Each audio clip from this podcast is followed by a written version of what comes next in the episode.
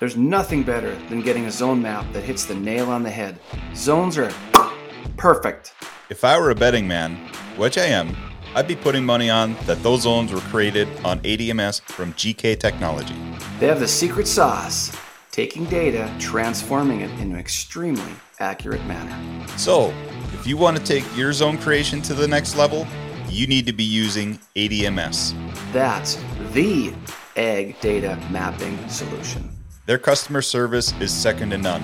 Go to their website to learn more and reach out. You will not be disappointed. That's www.gktechinc.com.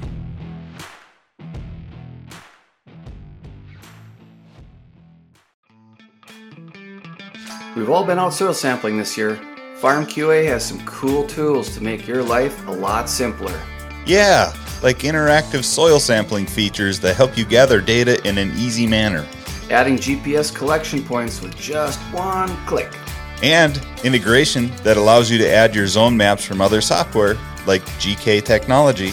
And a super cool team feature that allows everyone on your sampling crew to see what fields are sampled and what fields need to be sampled. Efficiency, people. Efficiency. So if you haven't checked out Farm QA yet, what are you waiting for? Pick up that phone and give Ben a call. Or check them out on FarmQA.com.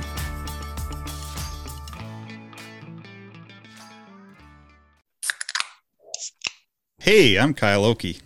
And I'm Jason Hansen. And you are listening to the Agronomist Happy Hour podcast. Rock and roll. That's why they drink vodka over there. You're better off spraying the vodka on those last quarters.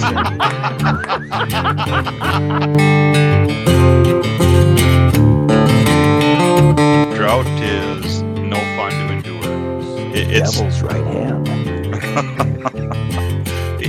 No, that's beer.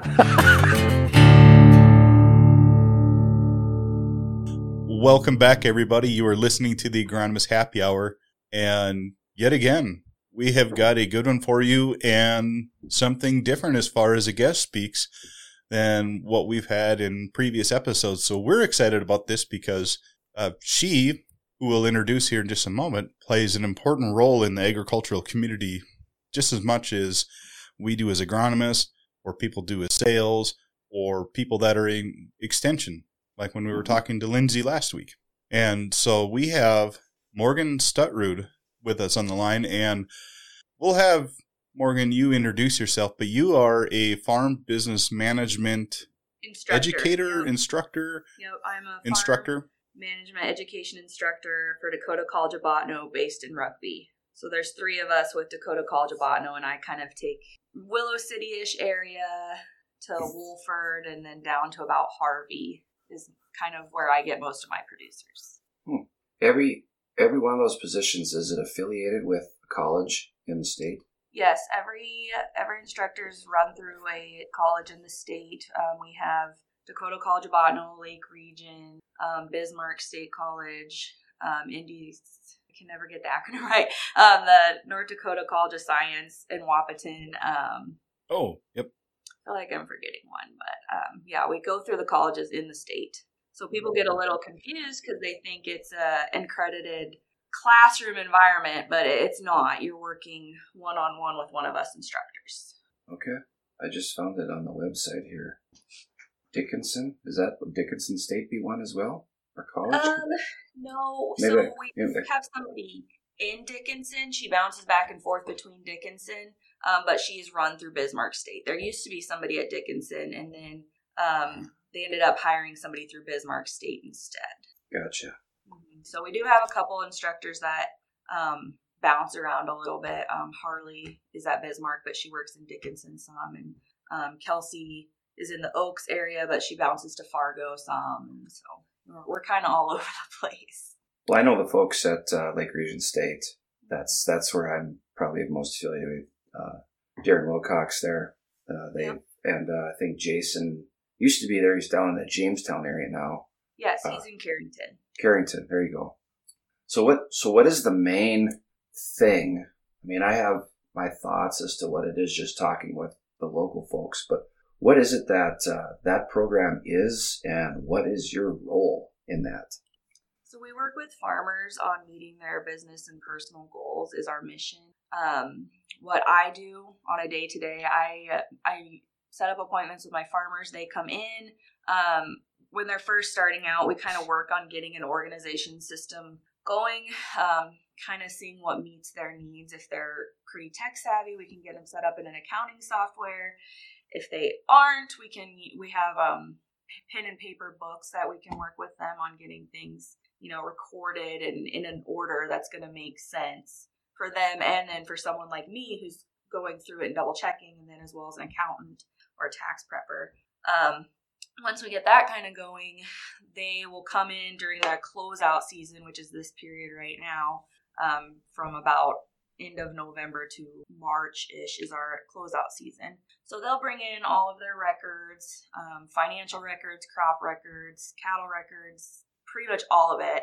We go through, we enter it into our program FinPAC, and it produces one updated balance sheet for them to take to the bank, and then an analysis that breaks out every part of their production, whether it be whole farm, a crop analysis, just livestock, and it breaks it out and gives you the nitty-gritty of every part of your operation. And so we can see the net return per enterprise, how your direct expenses measured up between the enterprises, and it just really gets you a good idea where you're standing in every part of your operation, instead of clustering it all together as one and being like, oh, I made money this year, or I didn't, We do that too, but it's better to see it broken out. So this is their true first look at the nitty gritty. Let's say, hey, I made a great yield this year on my corn or on my soybeans or on my wheat, but what did I actually make versus what I spent? Which is important because, you write the big check and you kind of forget about it, and then you get your crop in and you're super excited because we got a good return. Well, maybe you didn't, and maybe we got to look at doing some things a little bit differently, which I don't necessarily recommend. Like, hey, I think you should do this with your crop versus this, because I'm definitely not an agronomist or a soil, I don't do that. But, when we're seeing things are looking bad, maybe we should look at this, start doing something different, not pour so much into something that's not giving us enough back, So it's kind of an eye-opener for some of our guys. Well, it's a missing link. I've always thought, too, is the agronomist to the farmer, or the salesperson to the farmer, or whoever's helping them with their agronomy needs. Because when you start to look at the actual return on investment on things, and you start to ask those questions, like you said, you might not know, hey, is this really what contributed to your yield? Or, I've got other farmers I work with that don't do these things, but still raise these same crops. There's so many little intricacies that go on. To fall into that when you're, doing a family farm, you might say, well, we've always grown this. Forever, great grandpa grew this back in the day, and maybe it's not working out so good anymore. It's an important thing for the farmers to realize where their money's going, and what enterprises are actually profitable. What is I always think of I've been my career, I currently am a business owner. I've worked in retail. I've worked for a corporation, and the fun part of the business is things you like to do. And always the tough part is the books, or the not fun part, because it's invoice. It's the same thing. I think you're figuring out where you're spending money, where you're actually making money. How do you that whole getting people on a system, is that tough to do? I mean, if they're just coming in. I'm pretty new in this position. This is my second year, and a lot of my guys have been in this program for 20 plus years, and so they're pretty set in their ways, and a lot of them do have really good record keeping, and I'm more of a tech savvy person, and they are the pen and paper, and so I'm not trying to, if it's working for them, I'm not trying to fix what's not broken. But there are some people that could do a little bit better on their record keeping. They don't actually really have an idea of what's going on, and it is a challenge to try to get them to sit down once a week and try to, get your books in order, categorize your expenses, because you don't want to make them feel like they're doing anything wrong. Because, there is no right or wrong. There's just a more efficient way to get this done so that you're better as an operation. And yeah, it's difficult. People don't want to, you know, some people don't want to come in and talk to me because they don't want to know what's going on in their operation. It's easier just to think, okay, you know, things are great. And so I do, when people come in, you know, it's, I do feel the little bit sense of dread, but I try to make it fun. Like, you know, we talk, I'm not judgmental at all when I'm working with my producers. And so, you know, it's just getting people to understand you're not there to judge them. You're here to help them. And, you know, I'm never going to look at somebody and be like, what the heck are you doing? You know, like if I ask questions, it's because I want to understand to make sure I'm doing this right for you. So what kind of frequency are you meeting with the farmers you work with? It is variable. Right now is the biggest time I'm meeting with producers. Some of our instructors start meeting with them end of November. My guys don't like to see me that early, so I'll really start hitting the ground. I might do a lot of like pre-imp work at the end of December, but we really hit the ground running January 1st when, you know, everything for the previous year is locked in. And so I will be seeing people every day of the week until probably about the beginning of April. Our state averages that we give out to everybody, they're due for us. I think mine's due mid-March. And so we try to get everybody in and get that done so that they can get into the state average books by that time. It's just not possible for some people. So, you know, but I usually finish up around April. We do farm visits over the course of the year too. So like I might pop out to the farm, obviously only if I'm welcome, but, you know, just to check in and say hi, like we haven't seen you in, 6 months, and just keep that relationship going. How have things gone with these crop prices and these input prices? How is that? Has that changed the conversation? Well, you know, I can't speak for a couple years ago because last year was my first year, and last year was a challenging first year because I came in and, you know, all those input prices just spiked, and we were coming in from the drought. And so I really was overwhelmed, not knowing what to expect, doing my research, trying to, you know, get a really good grasp before I, you know, repeated it back to my students. But yes, input prices are up. Crop prices were actually up last year too. So far, I haven't seen everybody yet, but we haven't had near as much crop insurance collection from last year. Definitely not near as many government payments. So, you know, it just looks different every year. And when my guys ask, I always say, well, you know, I wish I had a crystal ball for you, but here's what I think. And, you know, although I like to think I know it all, sometimes, you know, the world, stuff happens. Yeah. Don't feel isolated. Yeah, right. I know. I wish I had all the right answers. I always get into conversations, and you listen to economists and in the state, things like that.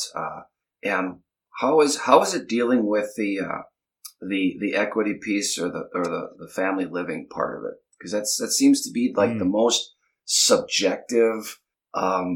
It can change so much. And I just remember back in, probably that 2008 to 2012 timeframe, everything went like this. And after a period of time, you kind of got used to that.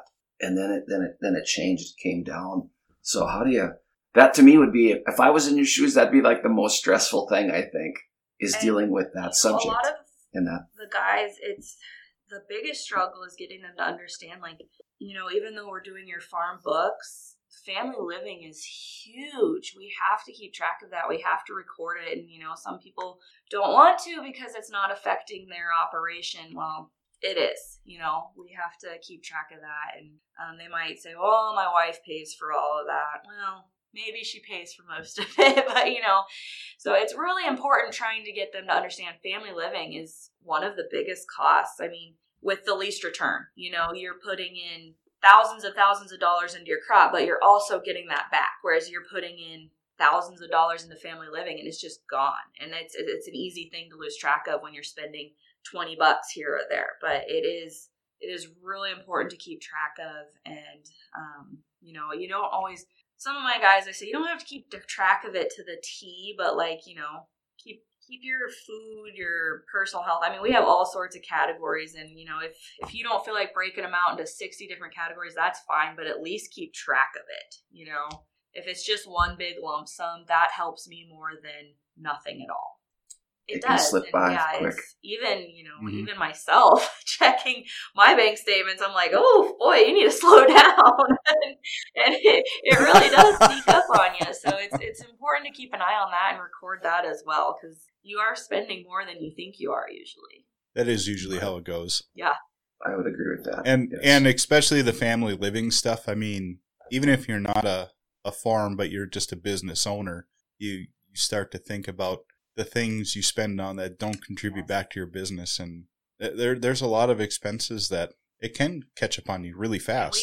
One of our big things is keeping track of how much you're paying yourself, what your time is worth in your operation. And so that's an important thing to know when you're contributing to family living. So if you don't know how much money you're making, because, a farmer doesn't get the biweekly paycheck that everybody else does. And so if you're spending more than you're making in family living and you don't realize that, you're going to lose a ton without it just slipped right out of your hands. So it's really important, whether even if you think, not with the farm, it is in a roundabout way. I would say that's a great point, just because your income is primarily either when you sell the cattle, if you're going to sell off, the young of the year or whatever, or if it's crops, it's always in the fall, and you see this giant influx at that point, and then you're used to just seeing a bank account statement, and you go, that's probably fine. But what might throw things off right now is that, okay, so we know that crop prices are inflated, which is a good thing, but at the same time, crop inputs are inflated to match that, and everything that could go into family living. I mean, look at the cost of anything right now, groceries to new vehicles that wouldn't be considered on farm, just any household things. Yeah, all of it. Kids stuff, activities, sports. We went grocery shopping yesterday. The price of eggs is ridiculous right now. The way that one's making a buzz. Fluctuate. Yeah. It's just it's an important thing to keep track of. To money flies out way faster than it comes in, and I don't think people realize how much of that really does go to family living. I always have good intentions where I'm going to every month. So when I'm on my vehicle this time of the year, it's a lot of road time, a lot of meetings. You got places you're going to stay at, and every month I tell myself I'm going to have keep track all my expenses in every month, and then the next thing I know is July. And I have this pile of receipts, totally disorganized. And then you gotta it's too late now. We'll just pound through this. Deal with it at the end of the year. Yeah, and cuss a lot at the end of the year because I didn't have a good of a plan. So I'm starting out okay this year, but it's only the 9th day of the year. So. My husband and I's finances with the farm, and then my personal stuff is obviously separate, but. I always there's so many apps out there that are free for finance. And so whenever I go through a week and I'll be like, oh yeah, okay. And then I can remember what it was actually for. And I kind of do it that way where, it's on my phone, and then, you can, there's these apps can print reports and all sorts of stuff. So this is what I wanted to ask you. So I'm glad you're bringing it up, is you mentioned that you're definitely the more tech savvy, although a lot of your clientele are old school, let's say, and have been doing it for 25 plus years in the farm business management program. But, so they might be more of a balance sheet, actually writing things down in pen and paper. But for those of us that want to use apps, a phone, a web program, I mean, what are some resources that are out there for farmers or other business owners, really, to track expenses and try to keep track of some of that stuff so they're maybe a little more on top of things than the whole get to July and go, wow, I got a lot of receipts. I'm not sure what I've been spending. people I work with, we use Quicken or QuickBooks, and then there is also a program that is centered around farming that's called Easy Farm. The Al Grainer, who was the instructor here for many, many years before Sheila, he really pushed Easy Farm, so I have quite a few students using Easy Farm. It does have a cost to it, which, I mean, all of these programs do for a business. You know, it's not the simple layouts.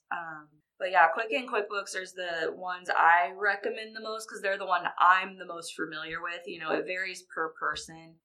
Some of my guys are crazy on Excel. And so, you know, it's just, it's whatever works best for you. I have not tried to persuade any of my Easy Farm guys into doing QuickBooks or Quicken because, you know, if it's what's working for you, let's not change it. But those are just a few of the programs that I know. I'm sure there's tons out there, but those are the ones we use primarily in the program. What is it that, is there anything that when you sit down with your farmer clients, is there anything specific that just is more worrisome on their part? I mean, it'll probably be, there's probably one or a couple things that really keep people worried about some stuff. Yes, when I have guys come in and, you know, when you're not using any sort of, I guess, accounting software, that's when, like, the red flag goes up in my mind. And I'm using accounting software loosely. Like, you could have just an Excel sheet, and that would, if it's organized and it's what works for you, fantastic. But when I have them come in with, just a plain notebook with, you know, stuff written out, I get a little bit worried because I feel like in more times than not, that's when we have issues in our programs with things not balancing, is because, you know, they might not have everything recorded because they're sitting down the night before our meeting trying to get this all into a notebook. And so that's when I get most concerned. Although and I'm not saying that, like, notebook as in handwritten pen and paper, because the books we give out are just huge ledgers with tons of columns for information, and that always works out really well. But it's the unorganized, you know, feed spent this much, seed spent that much, that I'm like, hopefully this comes out in the end. Do many of your clients have any formal accounting background, or how do they get to you? Is it because they are looking for that? They want someone to help them. They don't want to deal with it as much as. Or I'm just trying to figure out, because I've had people that I've consulted with that have used this adult farm management and loved it. Yeah. So I wouldn't say so much that we're going to do your accounting for you.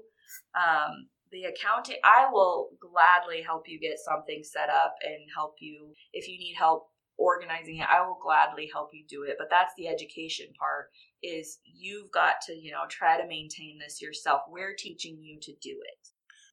A lot of the guys come in starting out, they were FSA required. So they want to take a loan out with the FSA, and they decide that they need to come through our program. And so then if that's the case, they're required to take 2 years of the program with us, and we'll teach them an organization system and a way to just keep their finances organized. And then we also do that analysis. And then honestly, we do maintain quite a bit of FSA. All of the guys that I had last year that would have, you know, graduated that FSA program, I maintained, which I was very proud of. But then, you know, there's the ones that, you know, don't think they need this program and they're doing it just because the FSA says so, and then they're in and out in 2 years. So that's one way they come to us. Other ways are just word of mouth. They might have heard it from their friend or from their loan officer at the bank.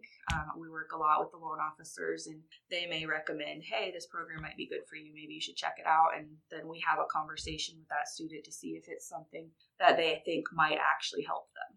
But I would say definitely more word of mouth than anything. Because the real scope of what you guys do is truly education, is how to help those that farm be able to do their own accounting. So do the farmers that utilize the Adult Farm Business Management Program also have an accountant they work with, and they just do this as kind of like a a check for themselves and make sure they have their orders in line, and then they still work with an accountant as far as tax preparation and that kind of? They'll work with an accountant for tax prep, you know, but what they won't get from their accountant is the direct input or input cost per enterprise. Like, they won't get that information that we are giving them through our analysis, and then they also won't get the explanation for what those results mean. So that's the one thing that kind of sets us apart from accounting, is where we are not doing the accounting for you. We will, I would love to help. Anybody ask me for help, I'm there. But then the real bread and butter is the analysis, and then the explanation of that analysis. Which is the important part, right? Because you can go to any accountant and they can look at expenses versus money you have coming in and tell you, okay, we know what your taxable income is. Here it is. Yep. And here's what you owe the government, or here's what you don't owe. Yep. And they can show you your net income for the year pretty easily, but you know, they won't be able to break it down and show you per crop, per livestock enterprise, and you know, where we might have gone wrong or where we might have gone right. You know, I mean, I'm sure that's something they could do, but most accountants aren't, you know, don't have the time to do that kind of stuff, especially come tax season. That was just my thought. They're so swamped. It's just a in, out, here's your numbers, here's what you need to know. But this is the important part, is they can dig in on this and you can actually explain, hey, what do these numbers actually mean? And also interject and say, hey, something seems different here. What did you do differently here? You're not making as much money as what I think you should be, or our analysis, you know, thinks you should be. So let's dig a little deeper and figure it out. You know, was there something extra you did this year that maybe didn't actually contribute to your bottom line? And yes, and I would say us, you know, being more agriculture focused, we have a better idea that helps us catch any sort of typos. Like, you know, if you entered a price for a crop that was crazy, we'd, you know, be able to catch that maybe a little quicker than an accountant might be able. Is there any type of, strictly grain farming easier to do than livestock, or not really? I'm not a cattle or hog person. So I always, at least on Twitter, I follow a lot of that because it's fascinating to me, but I'm always curious on the business side of it, because they're fairly vocal people. In my opinion, other instructors could feel differently. I do find the crop side a little more straightforward than cattle. There's just like so many more things to keep track of in cattle that it slips by a little bit easier. So I have an easier time doing crop than livestock. But that somebody else might feel differently who is more involved in livestock than I am. It might all be what you're used to, but imagine if you're doing crop and livestock in the same farm operation, which there are quite a few that do that. And then if you're raising crop or using crop acres as cattle feed, which is, let's face it, a lot of the crop you raise is used like that. How do you consider what the value of the feed you're producing is? Versus, I could see where it gets complicated fast. And yes, that's where I usually have the most trouble, is help getting the breakdown between the crops and then what was fed. And, you know, not everybody keeps track of what they're feeding every single day, which is a huge input cost on livestock. And so it's important. And, you know, they might think, well, it's my hay, it's free, I'm feeding them for free. No, you're not, because there's input costs that went into that hay, you know, and so it's getting people to think more in that mindset instead of, you know, this is what I feed for the whole year, good enough, you know, and maybe I feel that way because my background before coming into this position was feed related, and so maybe I'm stuck on that, but it's a huge input cost and it's important to know. I guess I've seen where, and again, my experience on the cattle side of things is so minimal, but I've sold forage seed, I've sold inputs, silage, corn, all that to cattle producers, and I can definitely tell there are some that like, just give me the cheapest whatever you got, and I just need the cheapest input seed, and I kind of feel like, you know, listening to this conversation as we're going, those might be the ones that don't keep track as well. And they just go, well, it's my hay, it's free, whatever. Yep. But then you have those farms that actually do start to segregate that out and pay attention. And then they're really after, like, hey, what kind of feed value can I get off of this silage corn? Well, yes. this whole sorghum thing, how many cuttings can I get off of that? What does it take to produce? What kind of tonnage can I get? How many bales will this get? And what will this get for, like, rate of gain? And, you know, like, they're paying attention to those things. And then I believe that's because they're paying attention at a finer detail, and they understand the business side. Enterprises. Yeah. We break out the AUMs used during each pasture when you're moving them between pastures, which attributes to your average daily gain and the feed you use and all of that. And so sometimes I really have to reach back into when I worked with feed, but because I'm definitely not a nutritionist, but it is important to know what you're feeding your cows and what your daily gain is. You know, you might think it's something better than it is, and you're putting more into your enterprise than you actually should be. And it's just not something that a lot of people keep track of, but it's really important for a successful operation. This is going to be a left field question, but have you ever worked with any producers that kind of lump themselves in the regenerative category? Because those, okay, well, there might be my answer there. So regenerative agriculture is kind of a mix of a cattle and crop, and the whole goal is to reduce their inputs and utilize more of the cattle side of things if for their inputs. So if that's manure and you know, grazing them on fields, et cetera, when there's not a crop on there. I'm just doing cover crops too. Yeah. I was just curious if you had any experience working with any producers that utilize that system, yeah. Because that would be a very different way to try to justify how are your reduction and inputs actually paying you back. Right. You know, I'm sure I have producers that practice that way a little loosely, but no, it's not something that we've discussed. Yep, I have a feeling you'd know. They like we said that there's a vocal group. And they're definitely of the vocal category in that producer category, and there's nothing wrong with what they do. It always fascinates me. I always want to talk to regenerative producers to just understand that process. So that's why I ask. So you mentioned your background a little bit, and you said there was some feed. So what is how did you, because we were talking off camera, how did you get to where you're at? Yeah, I'm just curious. So people kind of have a background, because I've had interns before that they'll be with you the whole summer. Like, I want your job. I love what you do. And it's like, I didn't start here. There was this process and I did some different things. So I think people are always curious about, okay, this is interesting. So what is, how'd you get there? So I grew up in northeastern Kansas, and I went to K-State. My degree from there is in feed science and management, and that's basically just in feed production. So working in a feed mill, we don't so much formulate diets with where that comes from the nutritionist, but you get a pretty good idea when you see a bunch of different diets. And so I took that, and I ended up in Fargo with a company working with pet food. I met my husband in Fargo, and he is from this area, so I moved out here, and I worked remotely for a year for that company, but it wasn't a fit for me. I didn't like working remotely.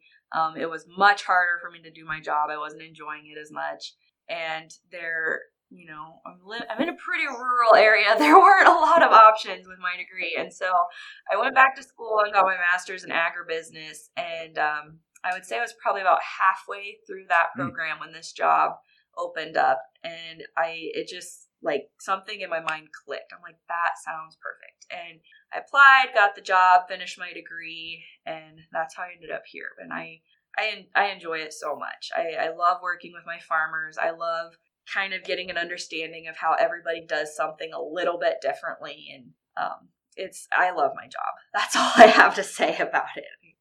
Was your master's, was that out of K-State as well? It was, yep. Okay. Yeah. You didn't happen to have Dr. Mike Tokash or anything, did you? No, I didn't have him, but I've heard of him, yes. Yep. he's on the extension side. Yeah, I've heard things, so. I probably read a research paper or something, but I know I didn't have him as a teacher. So you go from northeast Kansas to the geographical center of North America.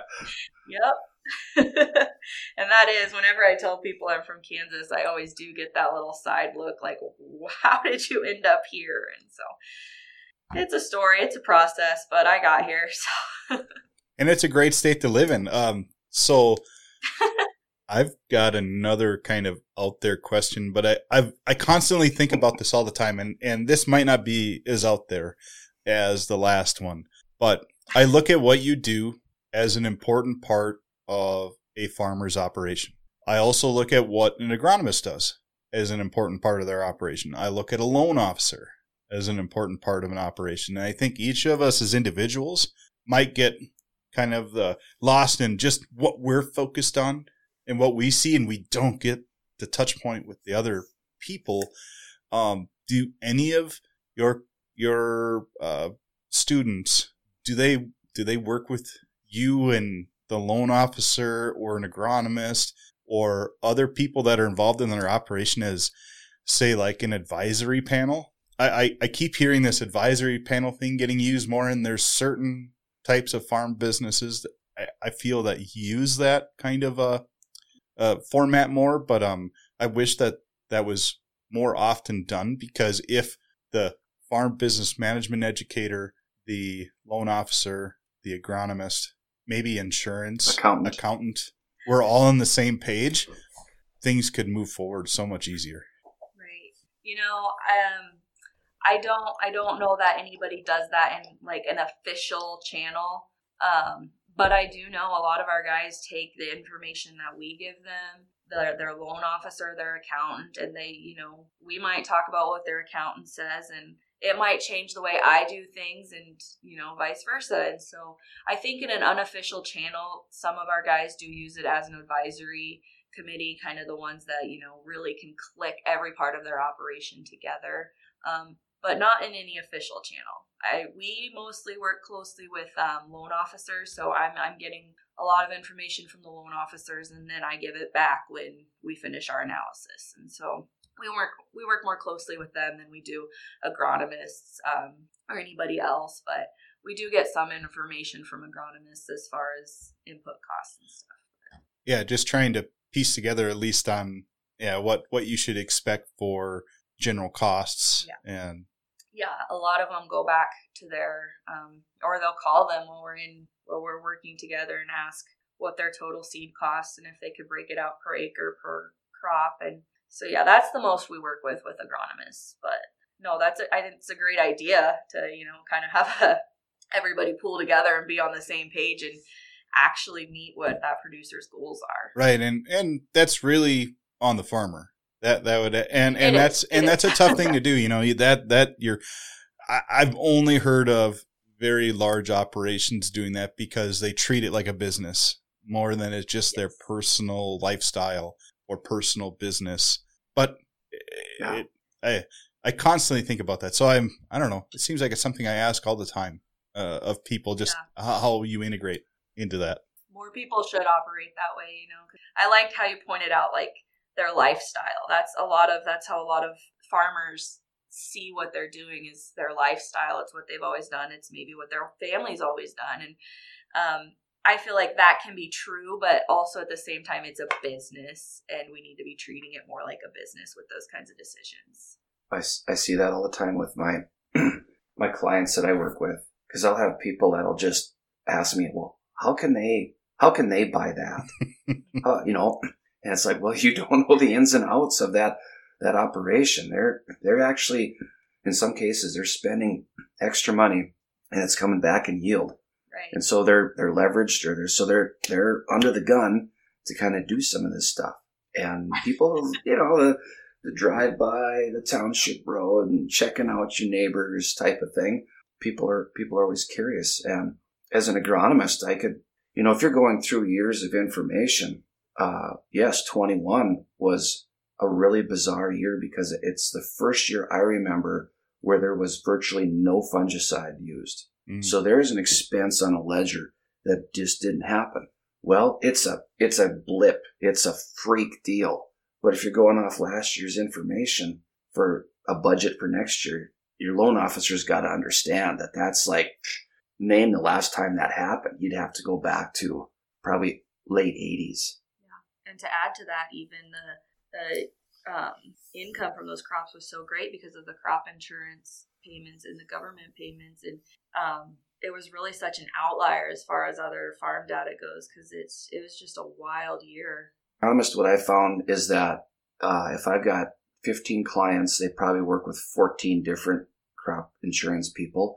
And it's such a foreign thing that I almost stay out of it. I learned just enough to be dangerous, but that is something else that everybody else has to deal with because it can change between agents. Yes, I've noticed that too. We have a fall and spring conference for all of our farm management instructors, and we'll have someone from FSA or crop insurance or different loan officers come in and talk, and it all varies per person, like what they're telling us and what they think. And so, yeah, it's kind of just piecing it together and getting a summary of what the general. So as an agronomist, there's things that happen. Me and Kyle were at the Lake Region Roundup, and we listened to Dr. Brian Jenks talk about some very concerning things on some major base chemistries that we use for kosher control that are kind of failing. And I have a farm that has a tremendous amount of kosher. And we came up with a plan. It was $10 an acre extra to do that they had never done before. So it's going to be about $15,000 of extra stuff. And you have to convince them. But then you know that's only the first step. And that's hard because that's extra money to still maintain the same level of yield. But if you don't do it, you lose yield.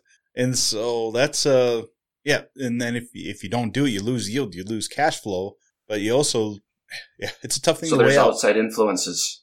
So here I am.